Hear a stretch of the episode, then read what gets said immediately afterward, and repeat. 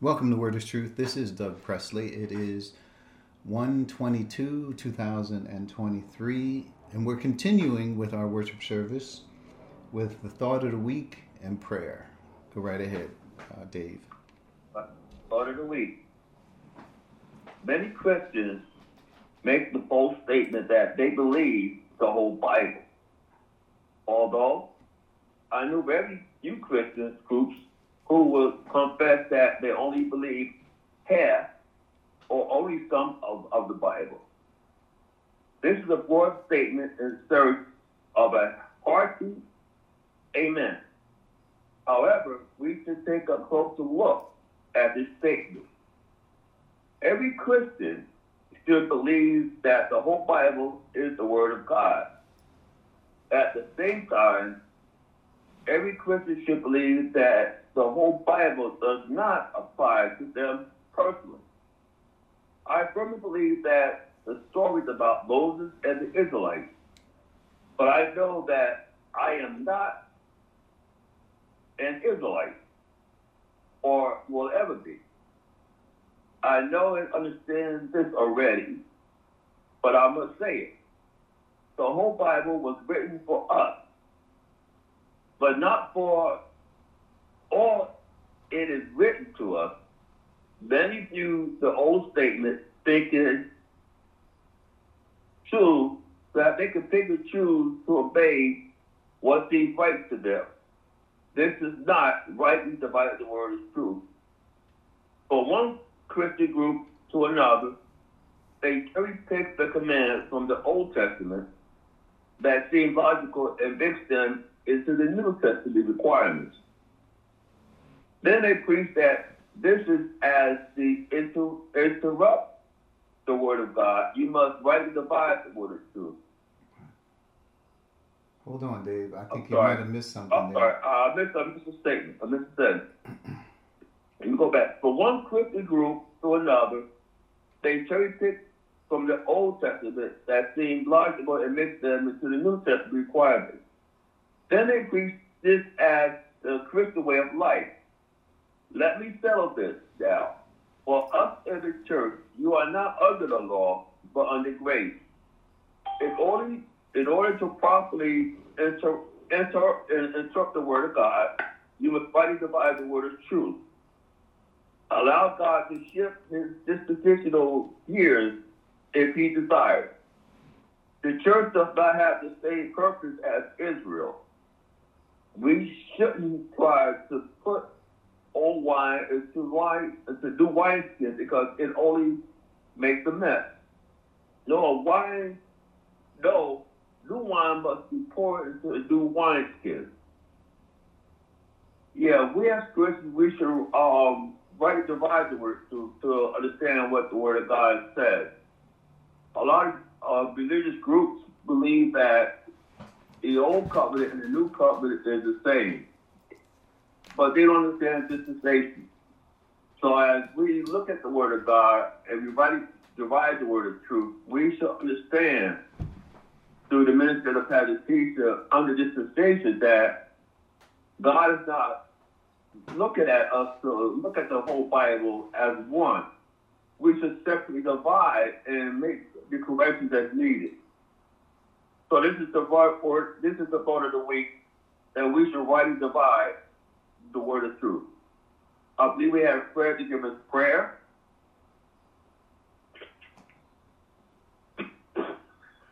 At this time, um, uh, I'd like to um, uh, elicit prayers.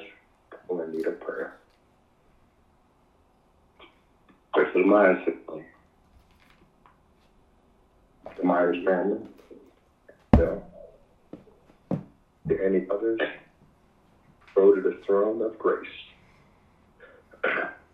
Thank you, Heavenly Father, Lord, for the opportunity, Lord, to to live life and approach you, Lord, and through the Spirit, Lord, that we have constant and always access to our grateful, Lord, for the blessings of life, health, and strength, um, which we sometimes we take for granted, Lord.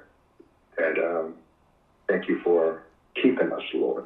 And we could not draw our next breath without your marvelous grace. Lord, I want to take this time, Lord, to pray, Lord, and uplift you and the family of BJ, to Brenda's cousin, BJ and Tina, who just passed away this very moment as you she has entered into eternity, asking Lord that you comfort the family. Uh, that would be Brenda and her entire family. Uh, BJ, um, would you comfort and keep them as they go through this time of mourning their lost one? Also asking for prayers for the Myers family continually, that you would strengthen and keep them. And you know what their needs are, and Lord, asking that you come by them and see about them. Thanking you, Lord, again, for the word is truth. Asking you, Lord, to bless the pastor. Uh, continue, Lord, to guide his hands as he marches forward, Lord, to the state when we can he can release this book that I believe, Lord, will for those who have humility to look, praying, Lord, that you would open the hearts of people and believers that they might hear this message of this book and thereby just to consider what it says. Asking that you bless all the families associated with the Word is Truth Christian Church and continue, Lord, to keep them. Thank you, Lord, for this glorious grace that you have given us through sonship and adoption in our Lord Jesus Christ. And thank you, Lord, for all your blessings. In Christ's name, amen. Thank you. Amen. Thank you, Fred. Amen. Thank, thank you, Dave. Appreciate it. We are continuing where we left off. We did not, I think in John chapter 17, we did finish it. We went through it, and I think we did a.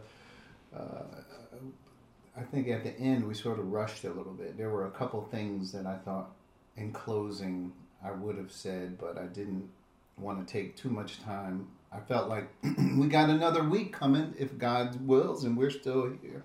I will cover those closing points then. Um, so before we get into our Galatians overview, that's what we are calling it because we're not focused on every verse, but we sort of are, but we're we're not going to cover it in the detail that we would have. But um, it's sort of an overview. But just looking back at um, the last couple verses in John chapter 17, let me read them for you. Righteous Father, though the world does not know you, I know you, and they know that you have sent me. I have made you known to them, and will continue to make you known, in order that the love you have for me may be in them and that I myself may be in them. So, this, especially this last verse, we just want to focus on a couple of thoughts here. No notes. We've got all the notes that we are going to make on John 14 through 17. But just some closing thoughts. In what Jesus is saying here in his last words in prayer to the Father are that they would know, and that would be us, that we would know, uh, we will continue to make you known, right? That keep the teaching going, in order that the love you have for me may be in them. So the love that the Father has for Christ is is understood by the Father investing everything in the person of Christ. That is the thought. He has invested everything. This is the eternal purpose of the Father. This is the highest priority. Now, you ought to understand this is all by grace, right? God has given us this calling, and it's because He chose us in Him before the creation of the world. So, this is important for us to understand that what God has invested in Christ, He is also invested in us. So, that is the closing words here that Christ wants us to know that in order that the love you have for me may be in them. You should know this love that goes past our understanding. It's greater than we could even think or imagine because we would not have considered what God has done for us in this church. So this is not just an investment. When you invest in something, you trust in it. Imagine investing in a stock. You, you you wouldn't just pick any stock. You if you invest in a stock, you do so with uh, forethought and knowledge that you're going to trust that this stock is going to do what you intend it to do. And you even put your money down where your mouth is. You say, "Here's the money that I would invest in this stock, and I think it's going to do what I." And if you win or lose, obviously we know we could lose it. But what Christ is saying here is probably a bad analogy, but what he's saying here for for the Father, the Father has invested all of this in the person of Christ. But it wasn't only that he would invest it in the person of Christ; he invested it with the thought that we would be a part of who He is.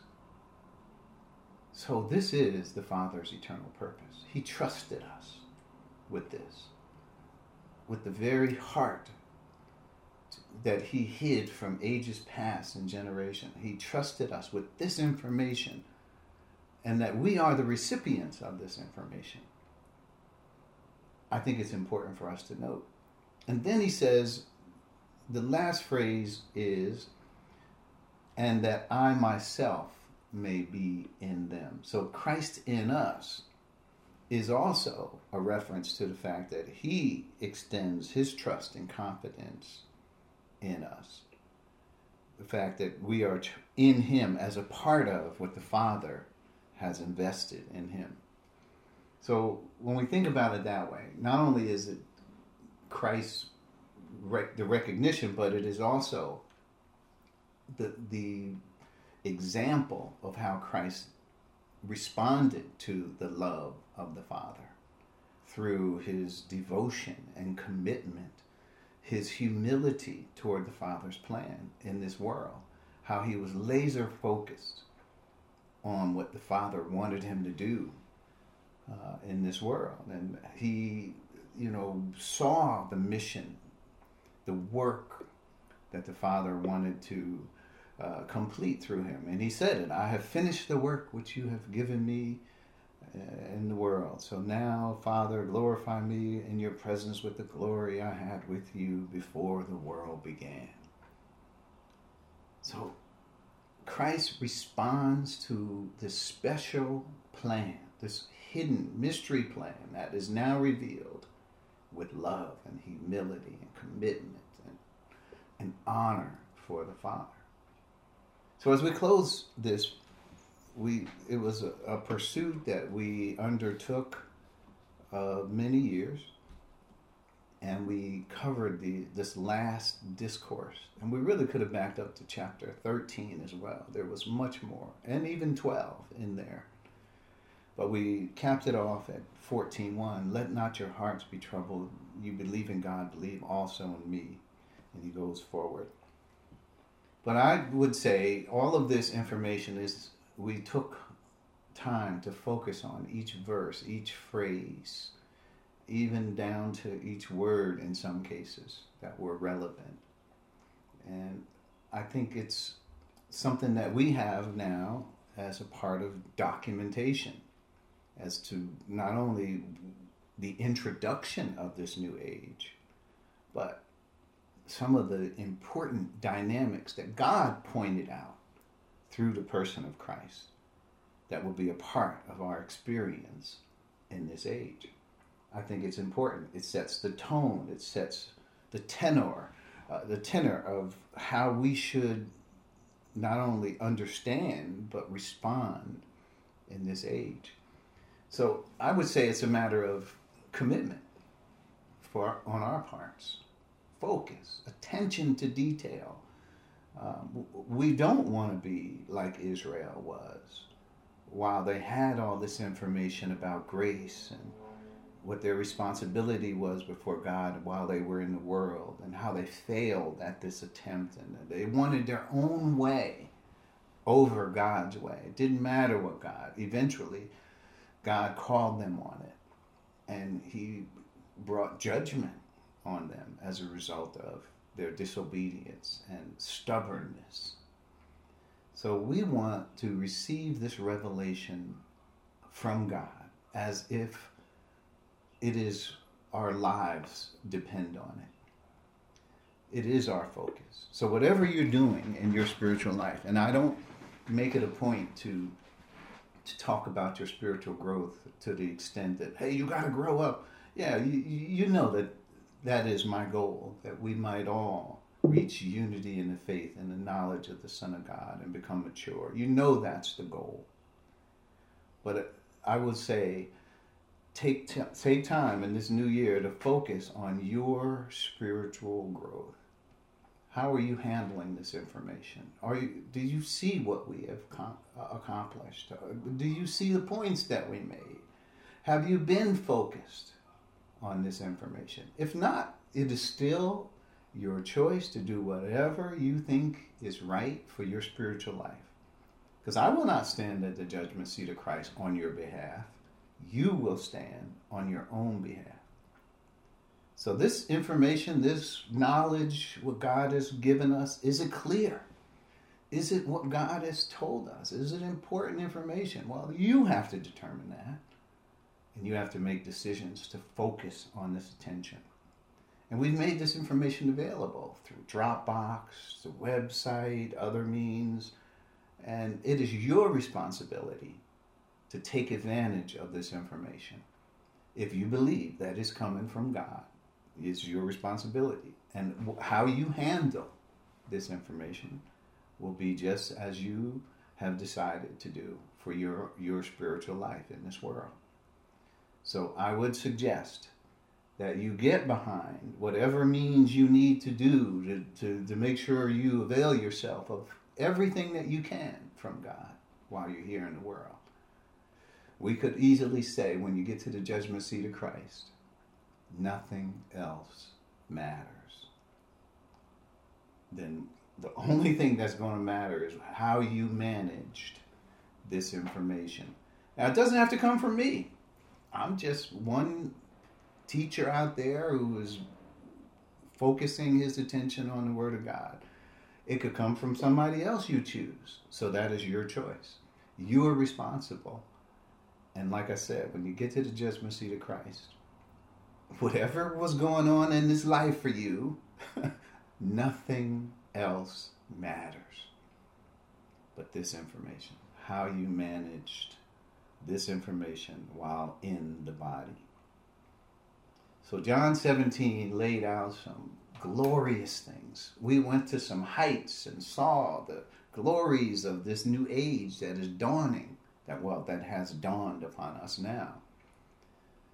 So the le- the rest is up to you, and it's your responsibility to make sure you take advantage of this information. So, with that thought, the closing thought, we will move to our next undertaking, which will be an overview of Galatians. So, here we are you should have notes. We're in the book of Galatians now. That's going to be weird to say. To open your Bibles to the book of Galatians because that is where we now are. And let's let's dig in here. Um, you should have notes 122, 23 as we launch out into Galatians chapter 1. Our hope is, uh, is to be familiar with the foundational material before us. This book has themes that are rich in our understanding of grace and living the Christian way of life. It's been about 12 years since our last focus on the book. We will do a chapter review of each chapter to remind us of the content.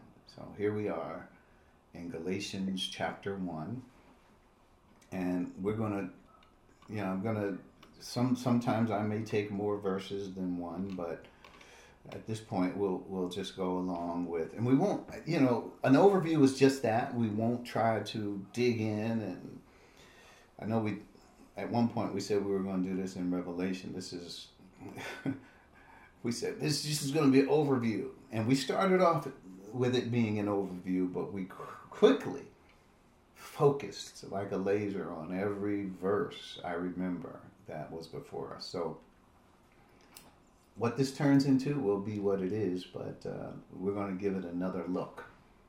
So let's dig in. Galatians 1 1 Paul, an apostle, sent not from men, nor by man, but by Jesus Christ and God the Father, who raised him from the dead.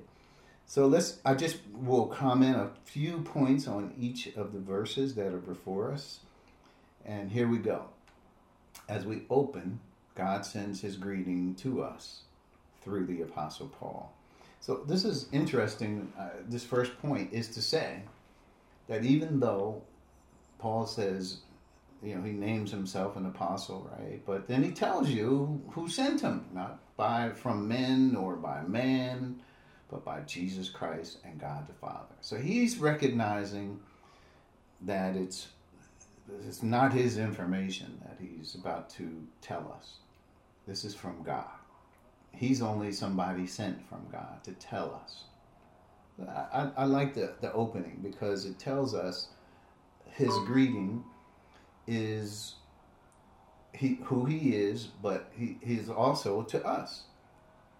It, it's not Paul's writing, it is the process of what we call theopneustos, or it being this information is God breathed meaning God breathed his will into the Apostle Paul, his purpose, his plan.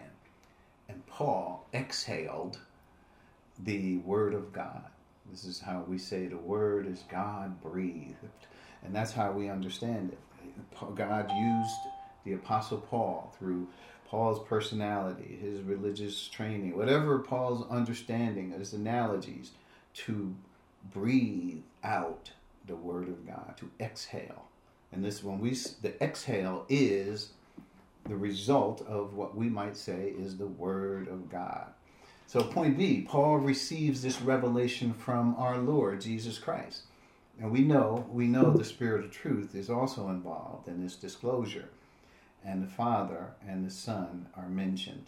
So this is interesting when we think about Jesus said, the Spirit of truth, he shall not speak on his own. In other words, he's not going to make a, a case for himself. This is John 16, 13. He should not speak on his own. he will speak only what he hears, and he will tell you what is yet to come. So we know the Spirit of truth is involved in this, but he's what we might call a silent partner.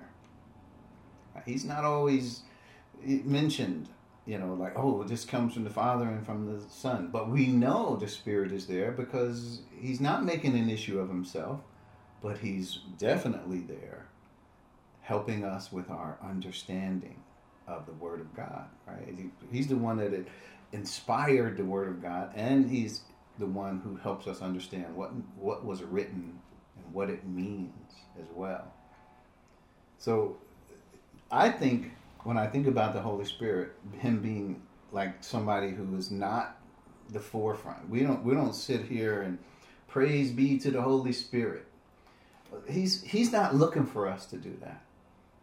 Now, if you recognize his hand in your life, you can you can certainly be thankful for his ministry and how uh, he has brought this understanding. But he wants you to know that it is not his information that he is elucidating to you. It is the Lord, the mind of Jesus Christ we have the mind of Christ because of God the Holy Spirit. We would not be able to understand these things from our human intellect or emotion. It is only by means of the Spirit that this information has been made known to us. So the fact that he's silent, I'll just say this last part about it because I could I could want to say a lot more. But the fact that he's silent means that we're not to look at him, but because he it, it can almost be when we receive information from the Spirit, you know what we might do? We might think it's us. We thought of that. We had that revelation. We had that illumination in the Word of God. And, and really, it is how closely the Spirit works in our lives. So just be careful to understand God's communication plan the, the, Father invested everything in the Son, and the Son says, "Okay, I'm allow the Holy Spirit to reveal. I'm gonna send. The Holy Spirit's job is to send this information to us. It is most important that we maintain an attitude of humility." Because the Holy Spirit is not saying, "Hey, hold on, I told you that." No, no, that was me telling you that. That was me all the time. He doesn't do that. So it is important for us to maintain an attitude of humility in all of this because who are we apart from God the Holy Spirit? Who are we? Well, I can read it. We are dead in our transgressions and sins in which we used to live when we followed the ways of this world and the prince of the ruler of the air who is at work and those who are disobedient. All of us lived among them at one time, gratifying the cravings of our flesh like the rest. We were by nature objects of wrath. That's what it says about us. So, is there something in there you'd like to boast about there? This, that, that, then make your boast that, because that's who we were. Now, with the Holy Spirit, we can not only understand the gospel, believe the gospel, but grow to maturity. That is amazing. So let's see. Point C. We're moving forward in our notes. I can't spend that much time on every point for sure. Even though Jesus was crucified, Paul acknowledges his life and he continues to build his church. So he says, This I'm not sent by by men nor by man, but by Jesus Christ and God the Father who raised him from the dead. No, widows raised him from the dead. It's just to say He's alive.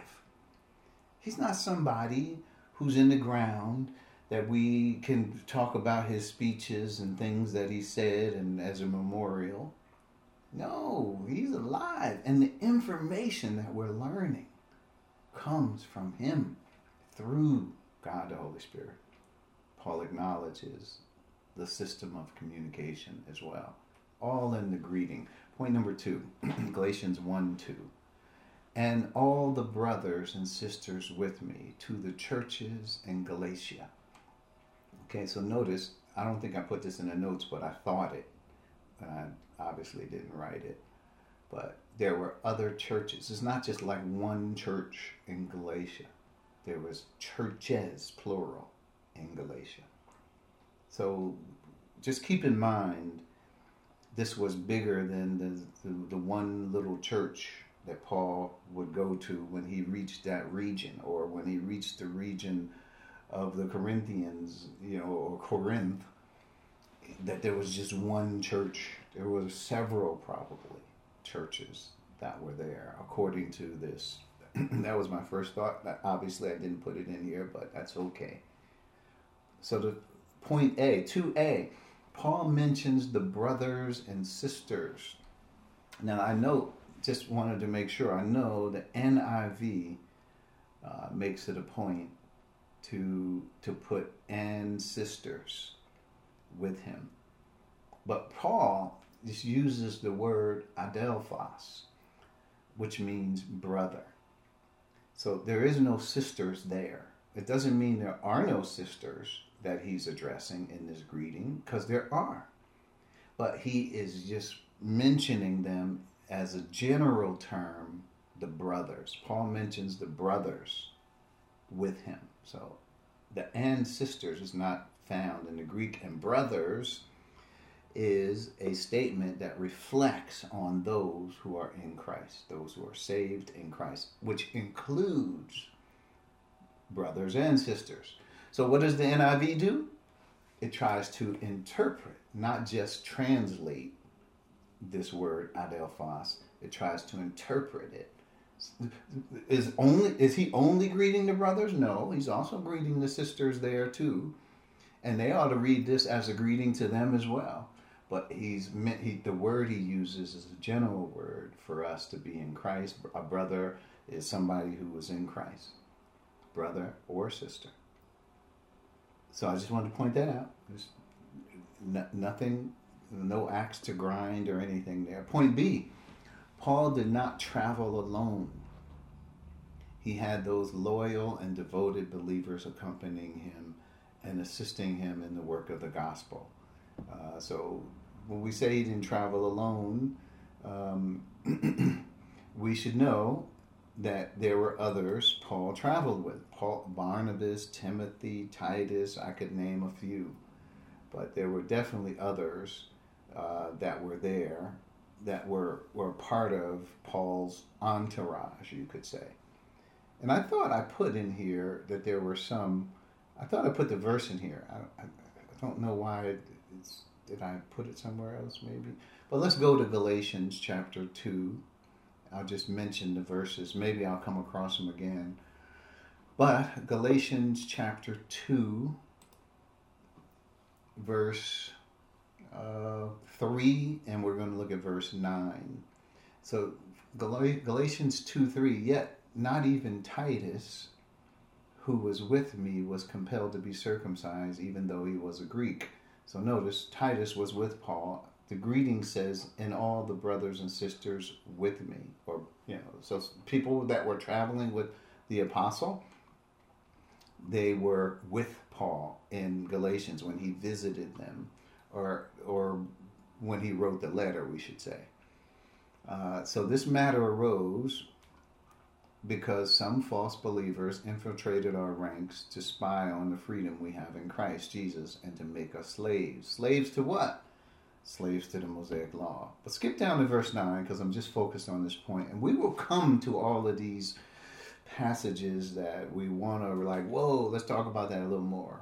If we did, then we would not be focused on chapter 1. But in verse 9, he says, James, Cephas, and John, Cephas is Peter, those esteemed as pillars, gave me and Barnabas the right hand of fellowship when they uh, when they recognized the grace given to me. They agreed that we should go to the Gentiles and they to the circumcised. So we know Barnabas was there as well. So we're, we're going to get to an issue where Paul confronts Peter. And he even says, and even Barnabas was pulled into this hypocrisy. We'll get into that later. But so we know Barnabas was also there with the Apostle Paul as well. So just to keep in mind when Paul says, to all the brothers uh, and sisters with me to the church of Galatia. So he's he, he's representing not just his own, but there are those who believe Paul's message that he got from God. So uh, that was the point B. Paul did not travel alone, right? That's the thought. So let's go to Galatians 1 3. See, we're moving through this pretty quickly. Galatians 1 3 Grace to you and peace from God the Father of our Lord Jesus Christ. Now, just to note, you, if you've been with me through a lot of books that we've covered, you know, I don't spend a whole lot of time on the introductions. I just feel like we'll cover what we do cover, but I'm not going to be going into this whole, let me give you the background of Galatia and let me tell you all the stuff. You know what's important is what Paul wrote in the Word, and that's what we're going to get to. That's my focus usually as I approach these books. So let's get get to verse three. As grace and peace from God the Father and our Lord Jesus Christ. So this is the greeting. So first thought is grace. One of the most important words in the spiritual life is grace. And Paul has used this in many of his books. If you look at the 13 books Paul wrote, you probably will see him referencing some sort of greeting using, including the word grace. So to keep that before us, keep it in our understanding that grace is such an important way of thinking. Not only, um, well, let's just read the point A. Grace is the most important words in spiritual life. We are saved by grace, and we are sovereignly called by grace to be in Christ before the world began. How important is that? I mean, for that to be a greeting is to say, wow, this is the heritage of who we are in Christ. It's about grace. And maybe that's a greeting that we should pick up when we meet one another. Grace to you and peace. Let's talk about peace, point B. Peace often characterizes the meaning of reconciliation with God, which believers, unbelievers, do not have. Now, read Romans 3 17 and 18 for this thought. Romans 3 17 and 18. It's all the stuff that it says about unbelievers or those who are unregenerate, those in Adam. It says in verse 17, and the way of peace they do not know. There is no fear of God before their eyes. This is to say, they don't care anything about God. And the way of peace, peace means reconciliation. The way of salvation, they do not know. They don't know the Lord Jesus Christ. He is our mediator, He is our peace when it comes to reconciliation with the Father. They do not know. So, peace here, so think about it. We're talking about grace and peace to you from God our Father and the Lord Jesus Christ. So those two words and the meaning of those two words pretty much spell out the whole understanding of who we are in Christ. If you know, if you have been taught about grace, and if you have been taught about peace, those words will mean something to you. Grace and peace. So, point C, moving forward. The this is 3C, by the way the Father and the Lord Jesus Christ, right? And this is that one phrase at the end. The greeting is complete with the Father and His Son, which speaks of the eternal purpose of the Father. So when we, when Paul, when you see in the New Testament, glory, praise to the Father and His Son Jesus Christ, for God, for, for Paul or others to mention both the Father and Christ speak of this new age information that has been revealed and the plan of the Father who, who has invested everything in the Son. And now the Son is administered in the world. He is Lord through the communication plan of the Holy Spirit. So the Spirit of truth. So it speaks of the entire plan of God. I'm not just making something of this. Because you didn't get this greeting in the Old Testament. This is new information. But it's not just, hey, by the way, good day to you, or, or uh, how you doing? Uh, it's, it's a better way to, to greet fellow believers in Christ who have the same inheritance and heritage that we have. So it is another way to say, even when we talk about the Son, the Father, grace, peace, right? All those things brothers. These are terms of endearment that should draw us in. Point number four. Point number four. I'm looking at, oh, yeah, we got plenty of time. Point number four. Who gave himself for our sins to rescue us from the present evil age according to the will of our God and Father. So he's he's writing this letter to the Galatians, and we know already that the Galatians have, as we would say, drifted off course from grace. He says a lot of things about them. They were foolish to have begun in the spirit, now think that they could be perfected by means of the flesh. I mean, there's all kinds of things he's going to say about them. He's troubled, but right now, he's helping them. Uh, try to get back on the footing, the foundation that uh, they had when he preached the gospel to them. So this is important. It's, these are words to remind them of where they have come from and who they are in Christ and in the world, right? So he says, gave himself to rescue us from the present evil age according to the will of our God and Father. So speaking of Jesus Christ, Paul mentions how Jesus was engaged in our redemption. So this is part of the plan. He redeemed us from this present evil age. And without his saving work, where where would we be? We would all be lost in our dead, as as it were, in our transgressions and sins. That's we. The first objective in the spiritual life for all of us who are in Adam is to be be saved. And you know, I used to play with words on this. I used to pick up Shakespeare. Now, don't ask me to quote where this came from and all that. I just remember the phrase to be or not to be. That is the question. I think I think Shakespeare said that. Somebody will correct me later if I'm wrong. But but that is the quest of the Christian way of life. To be. Right? That is the question. If you are saved, if you've accepted the free gift of salvation, then you be. And if you haven't, then you are not on the scale yet. You're not on board yet. To be or not to be, right? That is the question, right? To be saved or to be lost, that is the question that is before every human being on the face of this planet. So that is important for us to consider. Um, point, point B not only was the Father engaged, speaking of his plan, but so was our Lord.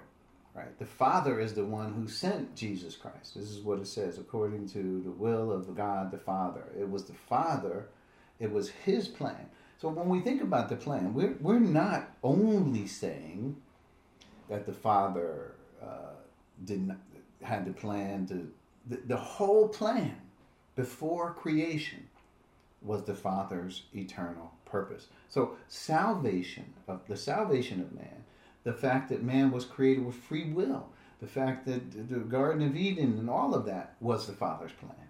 That was the Father's plan in action. But he held back some of it when it came to the mystery. Even Christ creating the world, it was all done through him as the creator. He's the creator, is part of the Father's plan. The whole thing is the Father's plan. Certainly, redemption is salvation is a part of the Father's plan. So I'm just broadening our understanding a little bit when it comes to this. So not only was the Father engaged, speaking of his plan, but so was our Lord. He was not just following or oh, did I skip ahead? I sure did. I'm sorry. That was some of the snap. That was what I need a slap on the wrist here, getting ahead of myself. Uh, so wait a minute. Let me see. He gave himself according to his present. Are we in four? I'm lost.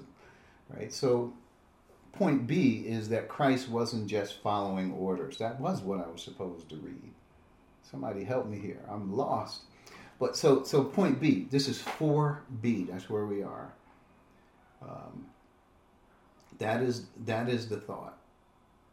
Am I in four B? Hold on. Seems like I'm missing something here. Hold on. You know, yeah, I think we did A. I'm sitting up now. And now we're in B. Not only was the Father engaged, speaking of his plan, but also the Lord Jesus Christ. He wasn't just following orders. Oh, okay, I'm back on back on track. He wasn't just following orders. So w- what I am to say in this point is to say that when Christ had the humility to be obedient, and he was the one who the sins were going to be poured upon, and all he had to drink the cup, and and then he was raised from the dead. Christ did follow orders. He did exactly as the Father has commanded him. But what we realize in the person of Christ, beyond that, is that he was invested in doing this. He had a commitment, a love for the Father. It wasn't just, I'm doing what he said according to the law.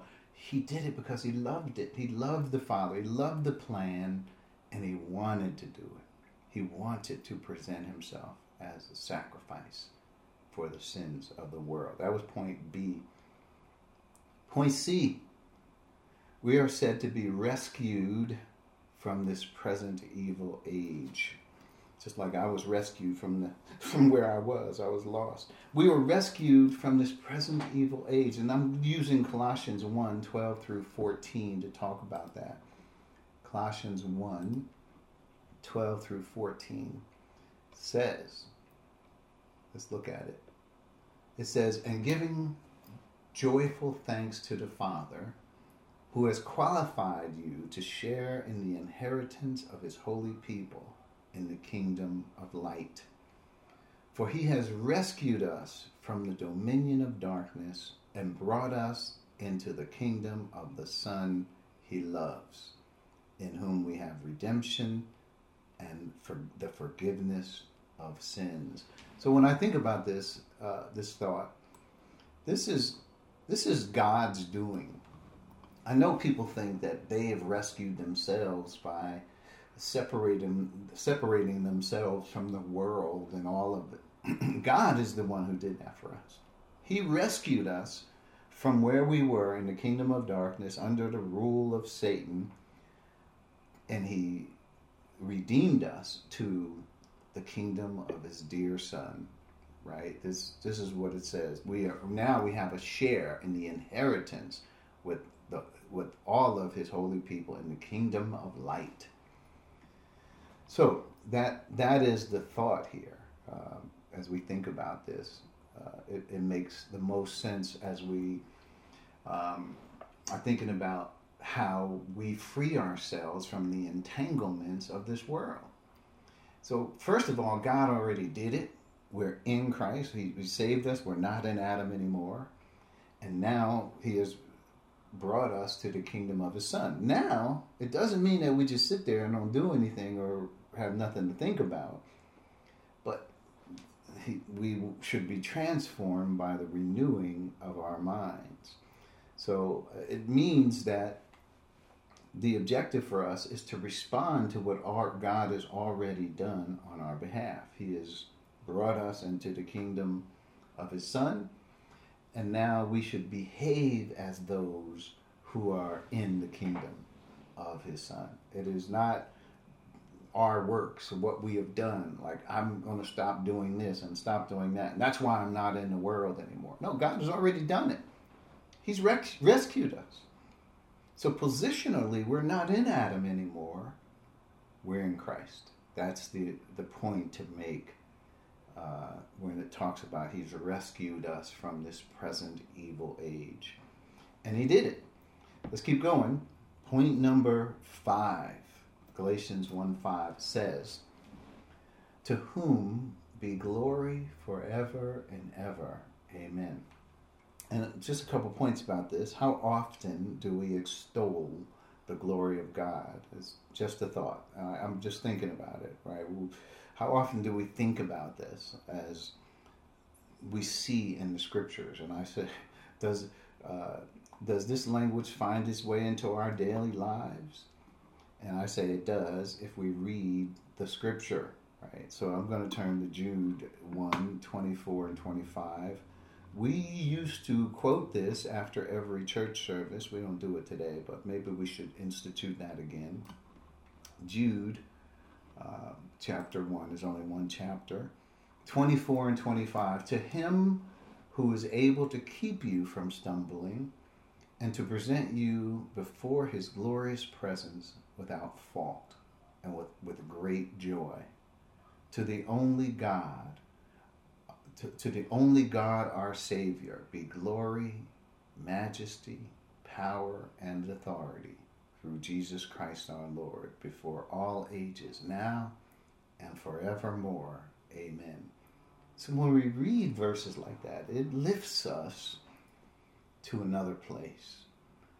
It helps us appreciate who God is. and appreciate His majesty and who we are in relation to Him.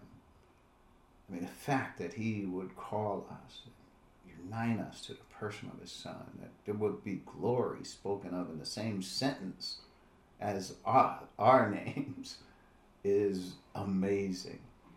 So I think reading the Word of God lifts us out of often our own thoughts of you know the mundane things of this world, and uh, I love to see this as a part of what He has done for us. Point B: uh, when we understand glory, it is an acknowledgement and recognition of the eternal plan.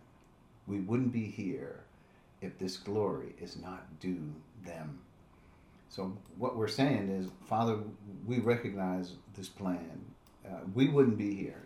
No one would be here. Creation wouldn't be here were it not that God wanted this glory. I'm turning to John chapter 17 for this thought, uh, verses 5 and 10 we covered this, uh, as you know, five. And now, Father, glorify me in your presence with the glory I had with you before the world began. And then, if you pair that with verse 10, all I have is yours, and all you have is mine.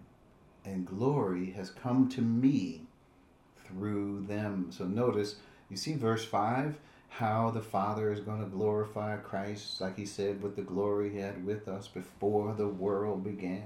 Well, how's he going to do it? How's that going to be accomplished? It is, and glory has come to me through them. It's the Father's plan that brings this glory. So we discussed this in detail, but uh, again, these words are used in greeting. And if we just think about just the greeting, we didn't even get into the, the thrust of, and the purpose of writing. Paul has already given us a doxology about who God is, about salvation, reconciliation, peace, and, and grace. Uh, already, all throughout the greeting, that is rich with the extolling, the glory and majesty of God.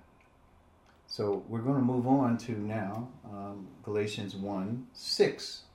We're, we're pressing on, and this is 1 6 through 10, and I just termed this, this section another gospel with a question mark there. Galatians 1 6 I am astonished that you are so quickly deserting the one who called you to live in the grace of Christ and are turning to a different gospel. So, just that one verse, uh, Paul says, I am astonished. And so the word there means to wonder, by implication, to admire, admire, have an admiration, or marvel, wonder. So I think marvel, or I like the NIV's thought. Uh, I'm really looking at it from the standpoint I am astonished. Wow, I'm amazed with with wonder, with wow, how could this? But then he turns that word to a negative stance when he talks about how they have turned from the gospel of grace. So Paul is amazed. He's, he's filled with wonder, but like, how could you do that, right? It is not just used as a, as a positive in a positive sense, but it is like I'm shocked. I'm shocked and amazed right? In that kind of sense, he's using it because of the negative. Now, if I looked at this word uh, through in the Greek a little bit, and I've looked at how it's used in other parts of Scripture, and it is used in a sense of marveling and wow, Jesus performed a miracle, and they were all amazed. Well, then this this it's used this word. You know, I looked at several uses of it, and it is used in a more of a positive sins. But in this verse, we must say it is used in a negative sense, and which um, is better translated. I am astonished. So astonished gives some leeway to think. Okay, wait a minute. Uh, I'm I'm amazed and astonished, but not in a positive way, but in a negative way. I'm shocked. So so that that's the thought of point A. Point B, that you are so quickly deserting. So apparently, Paul is surprised how fast the Galatians have turned from grace to works, law. And we're going to get to what, what do you mean by works, and obviously works of the law, not just works in general, because it's very specific what the Galatians were doing, even though we haven't gotten to it in the book yet. And when we get to it, we will discuss it in greater detail. But you should know that he's talking about the law here and aspects of the law. And we will get into it in more detail. You know, circumcision is going to be a big part of it. But there's more, more than just circumcision. Circumcision was the tip of the iceberg of what these people were trying to um, get the Galatians to be under their authority. As the story unfolds, we can see the danger of it being termed turning to a different gospel. So notice, I'm astonished that you are so quickly deserting the one who called you to live uh, in the grace of Christ and are turning to a different gospel. Interesting. That's how Paul is seeing what happened to the Galatians. So he sees, first of all, he sees the Galatians as saved. We don't want them to think, we, you know, I don't think Paul wants us to think that he sees the Galatians as lost, but he sees them because he gave them the gospel. He sees them as believers in Christ. So turn to a different gospel. For them to turn means they were already on the right foot and they turned off of that to a different gospel. They were already believed the gospel. Now they're somehow turning to a different gospel. We're, we're, going to have to give that more thought. But since this is an overview, I'm sure we're going to cover it in greater detail when the issues that they were focused on comes up. Point C. Notice it is not about salvation, but it is about living by grace. So you're going to see that people who have merged the salvation thought with living the Christian way of life thought. This is how we see things in our age. We have talked about the fact that how they have merged the two. Right? Salvation is living the Christian way. If you fail at the Christian way of life, you fail at salvation. If you fail at salvation, you fail at living the Christian way of life. Right? So this is how people today see it. They see it as one objective. And it is for them to live up to what God has uh, termed salvation. So Paul calls it a different gospel. So point C is not about salvation, it was about living by grace. Point D, not only is sal- not only is salvation by grace, but it follows that our lives in Christ are also by grace. So we'll, we'll talk about that, and there's an example that's going to come up with Peter so Peter doesn't see people coming over the horizon and say, oh, people are approaching here that are of the law and focused on, you know, keeping the law and there's separation between Jews and Gentiles. So he he doesn't say, "Oh, did you know sal?" No, he didn't talk about salvation, but his conduct bears on salvation by grace, and we're going to talk about that. We're going to get into it in more detail in chapter 2 when, when we get to that point. So uh, just know it, it, is a, it is about living by grace. So, um, point E, a different gospel. So I, I put the question mark before, you know, when we started talking about this, another gospel. Well, well there is no other gospel. I mean, the world may come up with a gospel, but it's not good news. It's not from God. There's not two ways to be saved one for Gentiles and one for uh, people who are Jews. Or it's not, as some hyper dispensationalists have said, that, oh, gospel of grace is only for us, but everybody else, they had to keep the law. I mean, some of that just does not even make any sense. How would anybody be saved under the law when none of nobody was ever saved by keeping the law, as we have seen in Romans three twenty. Therefore, by the works of the law, no flesh will be justified in His sight. So it's about grace. So there is no other gospel. It, I like the thought when Paul is saying, well, he's going to say it in the next verse, it's perverted to think otherwise when there's really no gospel at all. So let's read it. I think that's where we are. Point number two Galatians 1 7, which is really no gospel at all, which is my point. There is no such thing as another gospel. Paul is clarifying, turning to a different gospel, which is really no gospel. Evidently, some people are throwing you into confusion and are trying to pervert the gospel of Christ. Some points here that we need to focus on. Obviously, we're starting to get into some of the reasoning here. Point A some people, so we will see more about these people who are insisting that the Galatians adhere to the Mosaic law. And we know, Acts 15, that the greatest controversy in the in the early church, we say the first century, the early church, the greatest controversy was the transition and change from the dispensation that was Israel to the dispensation of grace. We call it grace because uh, I think it's called that. The administration of God's grace, which was given to me for you, Paul says.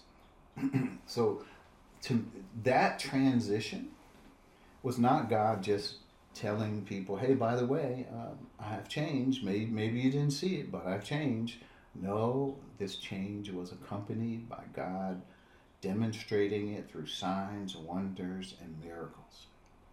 I mean, if there was ever a flashing light to tell us, hey, warning, here's where I'm going, God did that.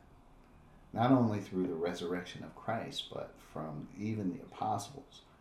Uh, were doing signs, wonders, and miracles to demonstrate that this is not just their opinion, this is the power of God. And so there was no excuse. We, we are left with no excuse when it comes to which is the proper direction.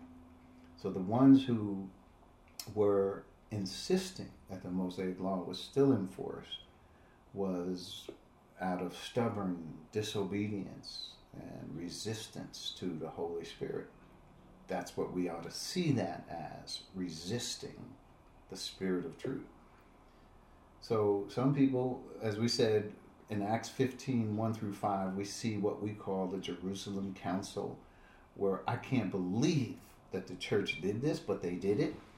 And I think it's a matter of transparency that we see that there were issues in the early church and, and how it was handled early on. We, we should see that, but it, it went on. This was a reality. They had to, even with all the evidence that we have, they still needed this. Point B. There were variations of those who believe the big lie. We're going to have to discuss that. However, uh, I think we're going to hold this until next week because we, while we have, uh, in, we're into the seventh verse already, um, we need to take some time now as some of these points are becoming uh, foundational for the understanding of the Galatians, the whole book. So we're not going to rush through it. We'll, we'll get to uh, these verses next week, but I think we've covered decent ground, certainly. Um, and uh, I think so far the introduction is, we're, we're now into the meat of the matter for the Galatians, so we're at least through that. And uh, so I think this is a good place to stop because we're going to turn this corner. So let's bow our heads as we continue next week. God willing, we'll be here. We'll continue this overview of the book of the Galatians.